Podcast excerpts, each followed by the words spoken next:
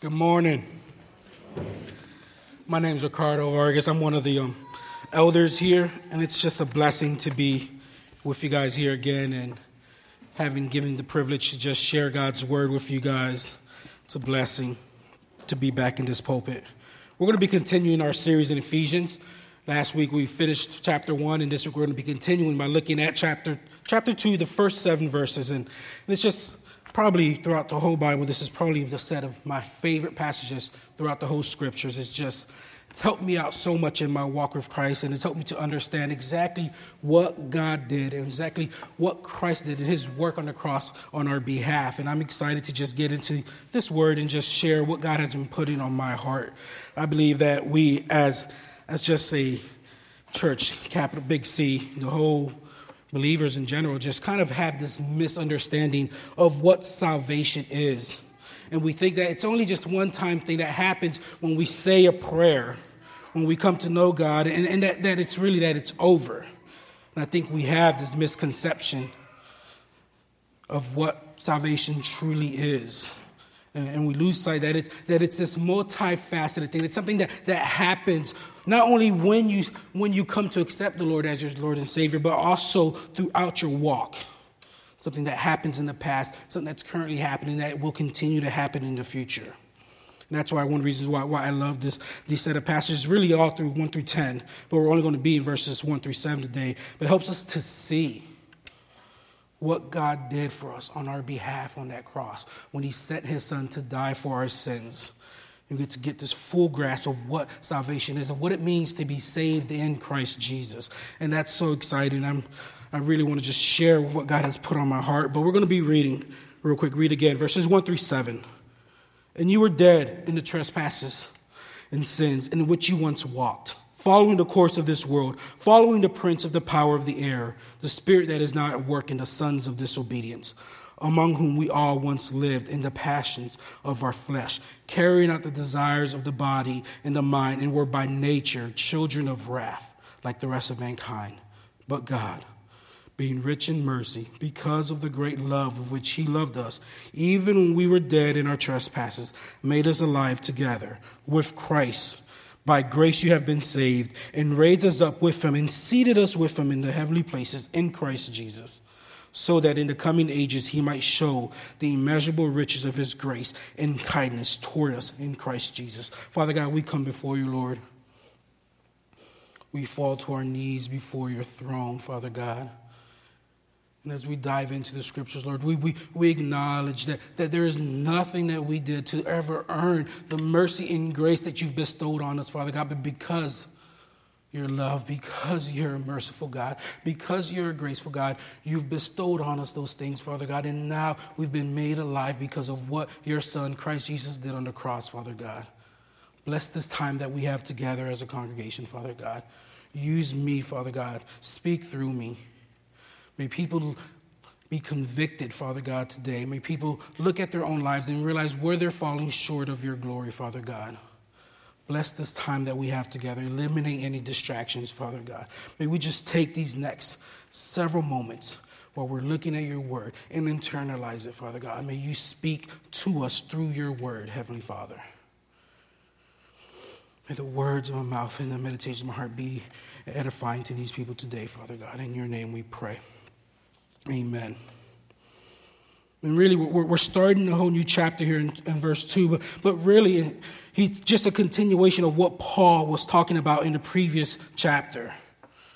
That, this and you, he's linking this everyone who's all been predestined, all those who were saved, who, who've been chosen, who've been adopted and sealed, and you, those people, those who he's been talking about, who are sharing in the riches of God, and you were dead in trespasses and sins. See, this is, this is a fact. This isn't something that happens after the matter. You're, we're born this way. We cannot begin to fully grasp the grace that God has blessed us with if we don't first understand the condition it was that He gave us that grace. If we lose sight of who we truly were before coming to know God, we lose sight of how marvelous His grace is, how great His mercy is that He's been given to us. We cheapen grace if we do not first fully grasp the gravity of our condition before coming to know Christ as our Lord and Savior. And he says, And you were dead in the trespasses and sins in which, in which you once walked.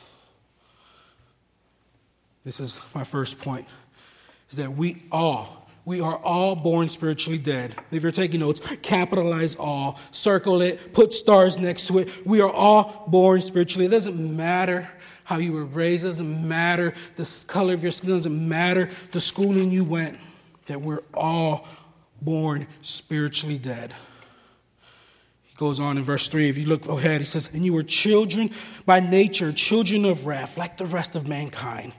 The truth is, is that even though we're sitting here today, there's nothing that separates us from the rest of the world. The only thing that separates us from the rest of the world is the fact that we have mercy, the fact that God has given us grace, and that He has saved us. We bring nothing to the table.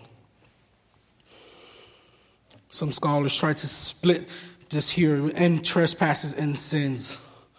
And they try to say, well, when Paul talks about trespasses, he's talking about us, our violations of the commandments. And that sins is, referring to any offense that we have against God indeed, in deed and thought and talk. But really, I think when you look at this, what Paul is trying to get across here is, is the gravity of the situation. Is that before Christ, before you even knew Jesus as your Lord and Savior, you were dead in your trespasses. In other words, you were dominated by sin. Evil controlled everything about you. Your thoughts, your actions was controlled because of your sinful nature. And so we are all born spiritually dead. What that means is that we are born separated from God. And to be separated from God, we understand that means it's akin to death. It's not something that you did. It's not like that moment, that first moment as a baby where you yelled at your mother or where you snatched that toy from a friend and you showed yourself to be selfish. That isn't when you became selfish. That isn't when you became sinful. You're born that way. Romans 5:12 says, "Therefore just as sin came into the world through one man, and death through sin, and so death spread to all men because all sinned." We understand that he's talking back there, Paul, about, about Adam, and when Adam decided to take the apple, and what happens at the fall, and now that the world has fallen, we're all dead through sin because of what happened. We are now born sinful by our nature. There's, there's nothing good about us. It doesn't matter who you are. It doesn't matter if you're Pastor West, if you're the person way in the back. We're all born spiritually dead. There's no good in us. This is what Jesus says in, in Mark chapter 10, verse 18, when, when it says, Good teacher. And he's like, Why do you call me good? No one is good except God alone. It does not matter how you were raised, it does not matter what, what, what you did or how good of a life you lived as a toddler, if you listen perfectly, we're all born spiritually dead. And I can make the analogy of, of just, just have kids. If you have kids, you know what I'm talking about. But that also puts the onus on someone else. If you don't believe that we all have a sinful nature, just, just walk around your house at late at night, turn off all the lights and decide to go running. And the moment you stub your toe, let me know what's the first words that come out your mouth. It's not, oh, bless Jesus. It's, it's probably something else. It's just that's who we are by, by our nature. We're, we're sinful by our nature. We're dead in our trespasses and sins. This isn't something that we become. We're born this way. You're, you're spiritually dead because of your sinful nature. It's not because you did something. That's just how it happens. It's because of what Adam did, as we read in Romans, Romans 5. So, what does it mean to be spiritually dead? What does it mean to not have any spiritual life? It's, it's, that there's no truth in you, there's no righteousness in you. You don't have this, this inner peace that comes from knowing the Lord as your, knowing Jesus as your Lord and Savior. There's no ha- inner happiness that comes from knowing that you've been saved. You may have happiness, you may have peace, but it's not true peace, it's not true happiness. To be spiritually dead is to just fall short of God's glory at all times. We know this in Romans 3:23. For all have sinned and fallen short of the glory of God. And that's true of everyone. This is just a natural consequence of the fall. Because of the fall, because of our sinful nature, we are morally corrupt. We're enslaved to sin. And by nature, we're just now at odds with God. We are by nature his enemies because of the way that we're born, because of what Adam did, and there's no way of escaping it. And you may think of yourself as a good person. You may say, you know what? I read my Bible every day. I give. I see someone on the streets and, and I help out. I feed the homeless. Isaiah 60, in Isaiah 64 6 says, We have all become like one who is unclean, and all our righteous deeds are like polluted garment. The truth is, is yes, you may be better than the person you're comparing yourself to, but, but truth is, is you'll always be better than the person you're willing to compare yourself to. When we, when we think about who, who our standard is, and that is God, that He is perfect and He is holy and He is just, we will always fall short of that standard. John MacArthur in his commentary says, It is a sinner's condition of sinfulness and not his particular sins that separate him from God. His particular, his particular acts of goodness cannot reconcile him to God. Understand this. You, you, don't, you don't sin because sin doesn't make you a sinner. You're a sinner, therefore, you commit sinful acts. It's a part of our nature. Because we're born this way, we're enslaved to sinful things. So, what does it mean to be spiritually dead? We look here and we look at the rest of verses 2 and 3. And Paul gives us three, three ways that the spiritually dead person is spiritually dead. And it's like the first one we find is in, in, in verse 2. And once you, in, which you, in which you once walked, following the course of this world the, the spiritually dead person is enslaved to the world. They're controlled by the world's influence. Whatever the world tells them they do, the world says jump, they say how high. It's this idea that, that, that, that you're enslaved to a culture, to society that is completely opposed to the things of God. That you are willing to follow all the ungodly trends that you're all about materialism, you're all about naturalism, you're all about whatever your heart desires, you get no matter what happens, no matter what you got to do to get there, no matter who you got to hurt, no matter the things you got to do, whatever you want, you get. Your spiritually dead person is enslaved to the world. And we know this. We know that, that the society that we live in, that the culture that we live in is completely opposed to God. Just look at our stance when it comes to abortion. Just look at our stance when it comes to marriage or sexuality or homosexuality, whatever it may be. You can just look at our world and look and understand that we, as a society, as a culture, completely oppose the things of God. And so you look at the world, and the spiritually dead person says, Oh, well, I'm going to do what the world says.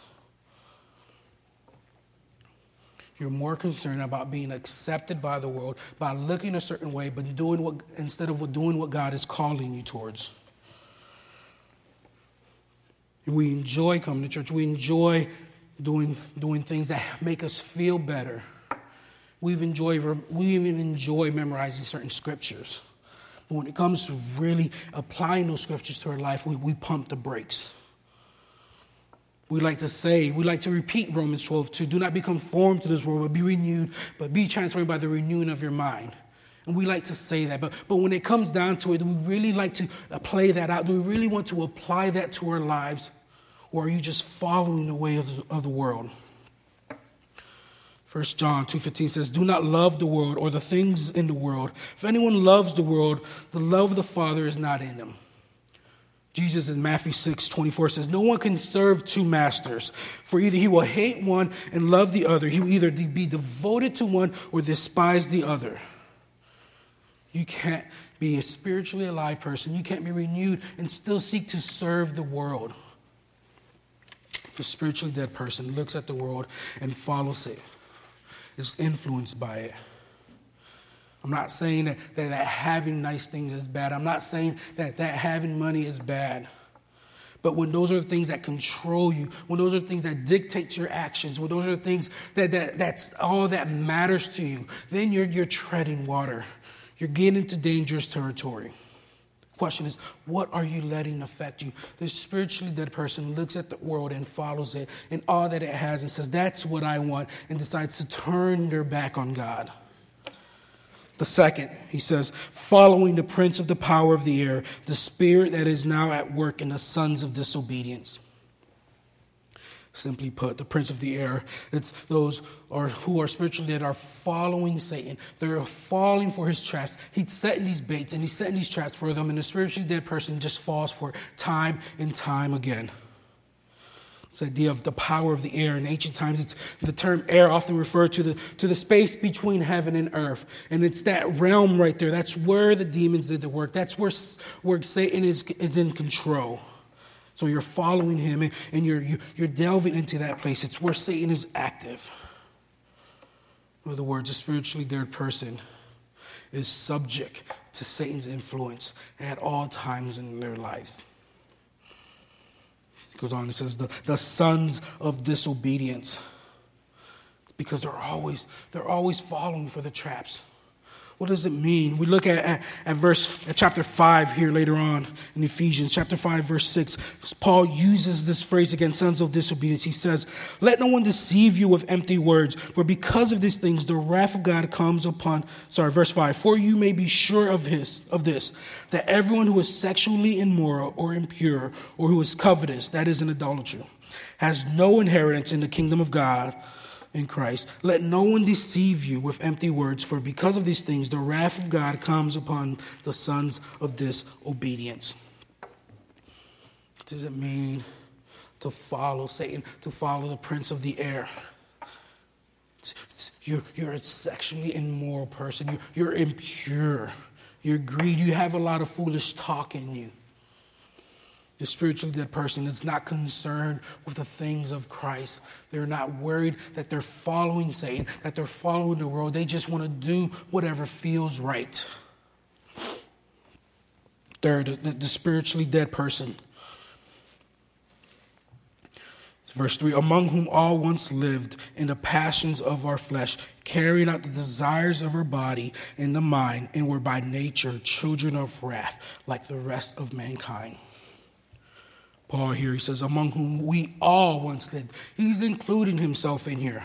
Perhaps one of the greatest authors that we have the Bible is saying, Yes, I once was like that. I once was a child of wrath. Just went about following his evil passions, following his evil desires, doing whatever I want to. The spiritually that person has no self control. They follow their passions carrying out the desires of the body. Some different translations here says gratifying the craving of their flesh, or the, the King James, the lust of our flesh. This idea that they're driven by their desires that they see something they want it and they don't stop to think whether it's something they need they don't stop to think about who they're hurting they just know that's what i want that's my flesh and i want that and i'm going to do whatever it takes to get there idea of following the flesh. You're following your sinful desires, you're driven by them. And therefore, you're, you're alienated. This, this person, the spiritually dead person, is alienated from God. What are some other passions that, that, that we can refer to?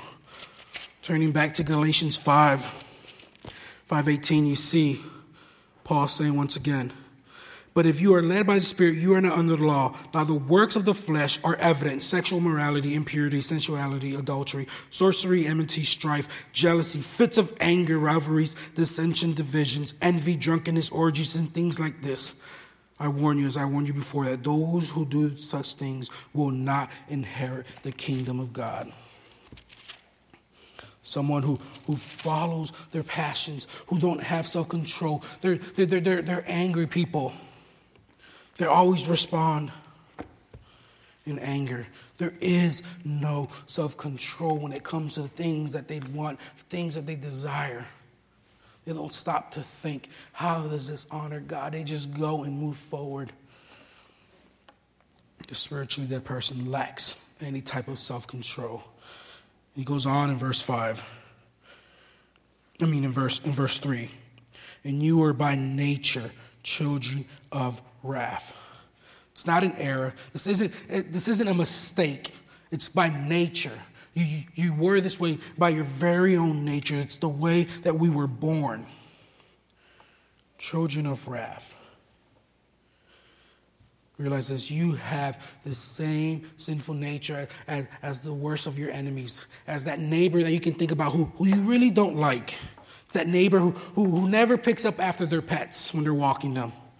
Or, or that neighbor who, who just leaves their trash can out a little bit too long for your liking. Perhaps it's that neighbor that, that is just too loud, and you're like, that's a bad person. The truth is, is we're no different by our nature. we always think we're better than the person next to us. This is our nature. There's no one else to blame. You don't blame Satan. You don't, you don't blame anyone. You are this way by your nature. Children are like the rest of mankind. You go after your passions, you go after your desires and your cravings because that's how, who you are. You are spiritually dead. There's nothing about us that, that separates us from the rest of mankind, from the rest of humanity.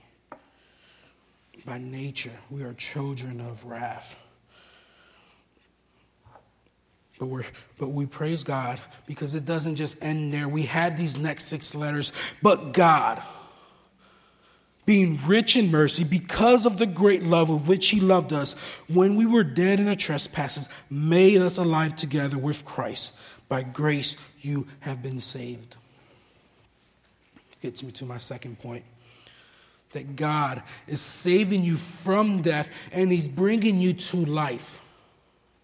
That's what's happening here that you were dead in your trespasses, but now because of what God is doing, because of the mercy that He has, because of the grace that He has, He has made you alive. You're no longer spiritually dead, but now you have spiritually, you're spiritually alive. The emphasis here is on God, but God, not us, not something that we did, not, not because we decided we're going to come to church, not because we decided that we just we need to be better people. It's because of what God has done. But God, being rich in mercy, it's all on Him. For him to be rich in mercy, he has an abundance of. He's overflowing with mercy. He's overflowing with grace. He's overflowing with love. It's because God is mercy, because God is love, because God is grace, that he extends that to us. We do not, sometimes we do not fully comprehend, we do not fully understand how much grace God has for us, how much mercy He has on us. Because we tend to think we're okay people. But it says in verse 5 while even when we were dead in our trespasses. Even when you were choosing not to obey Him, even when you were choosing to follow your, fe- your flesh, follow your passions, even when you were choosing to be of the world, when you were choosing to fall for all of Satan's traps, even at that point, Him being rich in mercy made us alive together. God is the one who's doing the work. We bring nothing to the table. We were following the world, We were spiritually dead. And God is the one who acts. God is the one who extends mercy. God is the one who extends grace to us. It's because of those things, like I said, it's because He is mercy, He is love. He doesn't just sit back. He doesn't just sit back and watch us just live our lives. He takes an active role. Titus 3 45 says, But when the goodness and loving kindness of God our Savior appeared, He saved us, not because of works done by us in righteousness, but according to His own mercy, by the washing and regeneration of the renewal of the Holy Spirit. It's Him, it's God who poured out His richly grace through Jesus Christ our Savior commentator says God is not an onlooker in the salvation process. He's not in an angry huff waiting to be appeased. Rather, He, God, is the primary actor, the one who by His love deals with His own wrath and show mercy to His people. God doesn't act merciful towards us because of something that we did. Because it was even when we were dead in our trespasses, He showed us mercy, He showed us grace. See, without God's mercy, without God's love and grace in our life, there is no hope for us. God is the one who's doing the work. I can look back at my life. I can look back 16 years ago. And really now, 16 years later, I can look back and say that was all God moving. That even before I even thought about going to church, even before I even thought about what, what, I was doing and the weight of, of my actions, God was reaching me. He was calling himself, my, him, he was calling me to himself through the Holy Spirit using people that I love, using people that I cared about to soften my heart, using my, my wretchedness to, to, to get me, using my pride to get to a point where I felt like I had to defend my honor and get in a fight in school. In a fight that I knew I had no business doing. I knew I was going to lose, but my pride said, You can't let him punk you like that. So what happens? I get slammed, break my phone, have to drive 45 minutes away, visit my cousins who I hadn't seen in four years, and they invite me to church. And it's then at that point that God starts softening his heart and he starts revealing his grace to me. And it gets to the point where I, I can't resist his grace no more. It's what we get the, the eye in, in, in Tulip and, and this reformed soteriologies that his grace was irresistible or, or it was effectual. And I start seeing, and my heart starts being soft, and the Holy Spirit starts working in me. And, and there's nothing I can do. And I start seeing God for who He truly was. And I start seeing myself for who I truly was. And I start to be radically changed by the working of the Holy Spirit in me. The Holy Spirit was changing the inclination of my heart, was changing the inclination of my will.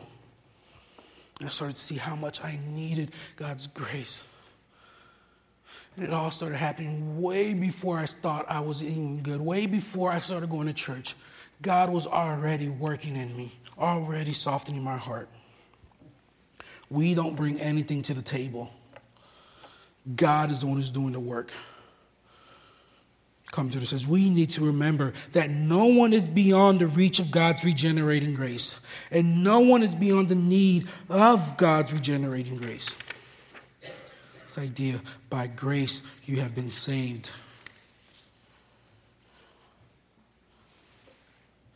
R.C. Sproul says that God's grace is so powerful that He has a capacity to overcome our natural resistance to it. Realize this today. You got God's mercy. You got His grace because God is those things. Not because you were doing something at that time. Not because you've earned it or you deserved it. But because God looked at you and loved you and said, I will have mercy on you. I will have grace on you. You will be saved because of what my Son has done. Nothing else. This idea here of saved by grace. You see it again in verse 8 and in the Greek. It's in this, it's in what's called a perfect tense. It's really what, what it's pointing to is that, that it's pointing to a past event and it's also pointing to continuing events. So another way you can read this is, is God saved you past tense. He is saving you present tense, and He will be, and you will be saved the future tense. That, it, that it's an ongoing work. That just because we said a prayer it does not end there. That we continue through sanctification to become more like Christ. That we continue through the work of the Holy Spirit in our lives to pray more, to read more, to resist the powers of Satan, to resist sin more. It's not that you become perfect. It's not that you you no longer sin, but because of God's work in your life, you're sinning less. We should people should be able to see how you were different, see you growing.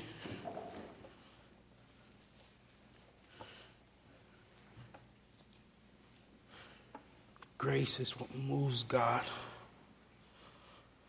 Like I've said earlier, it doesn't matter how you were born. It doesn't matter if you, if you believe you were born a Christian, or you, you can go as far back as you can remember, I've always been a Christian. Or, or, or it doesn't matter if you've lived the most reprehensible, the most disgraceful, shameful, depraved life. We all have the same mercy. We've all been given the same grace. We all have been given the same salvation through Christ Jesus and his work on the cross. There isn't different levels to it. God is the reason for your salvation. He's the reason you are saved. He's the reason you have grace. One person doesn't have more of it. So, what does it mean to be made spiritually alive? It goes on in verse 6 and raised us up with him and seated us with him in the heavenly places in Christ Jesus. So now, and this, this, this mirrors the resurrection of Christ. Now you have been saved by grace, and now you've raised up and you're seated with Him in the spiritual, in the heavenly places in Christ Jesus. In other words, you have. This is, this is reminiscent of some type of authority, of superiority. Now that you've been saved and now that you sit with Jesus, now you have the power to resist Satan and his temptations.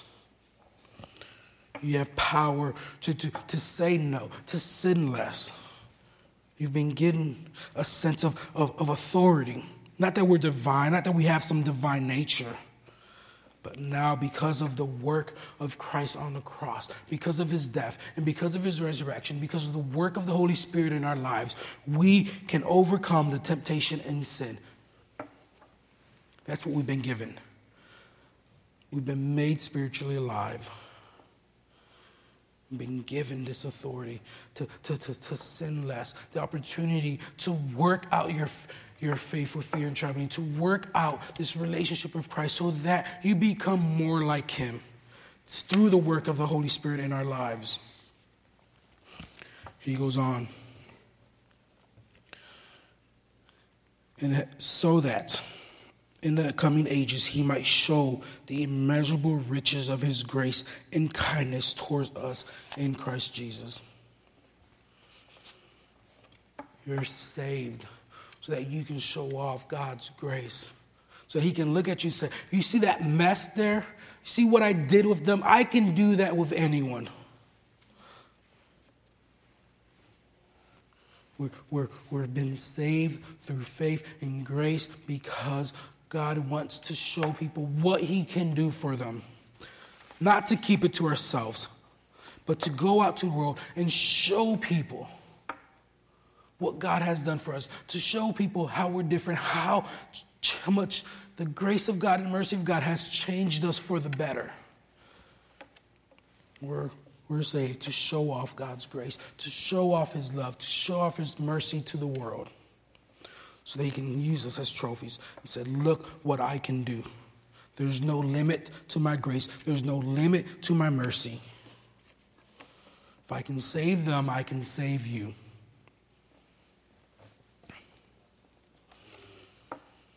There's only two types of people in this world the spiritually dead or the spiritually alive. There is no in between. You're either living in sin and under the influence of Satan, or you're living in Christ and under his influence. There is no in between world. You're either alive spiritually or you're dead.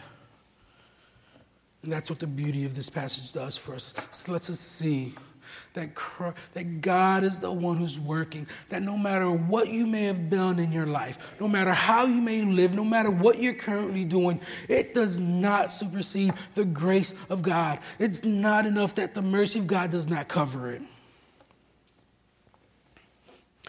It's because of what His Son has done on the cross. You may say, Well, I've been walking with God for a while now, and I just I can't get it together.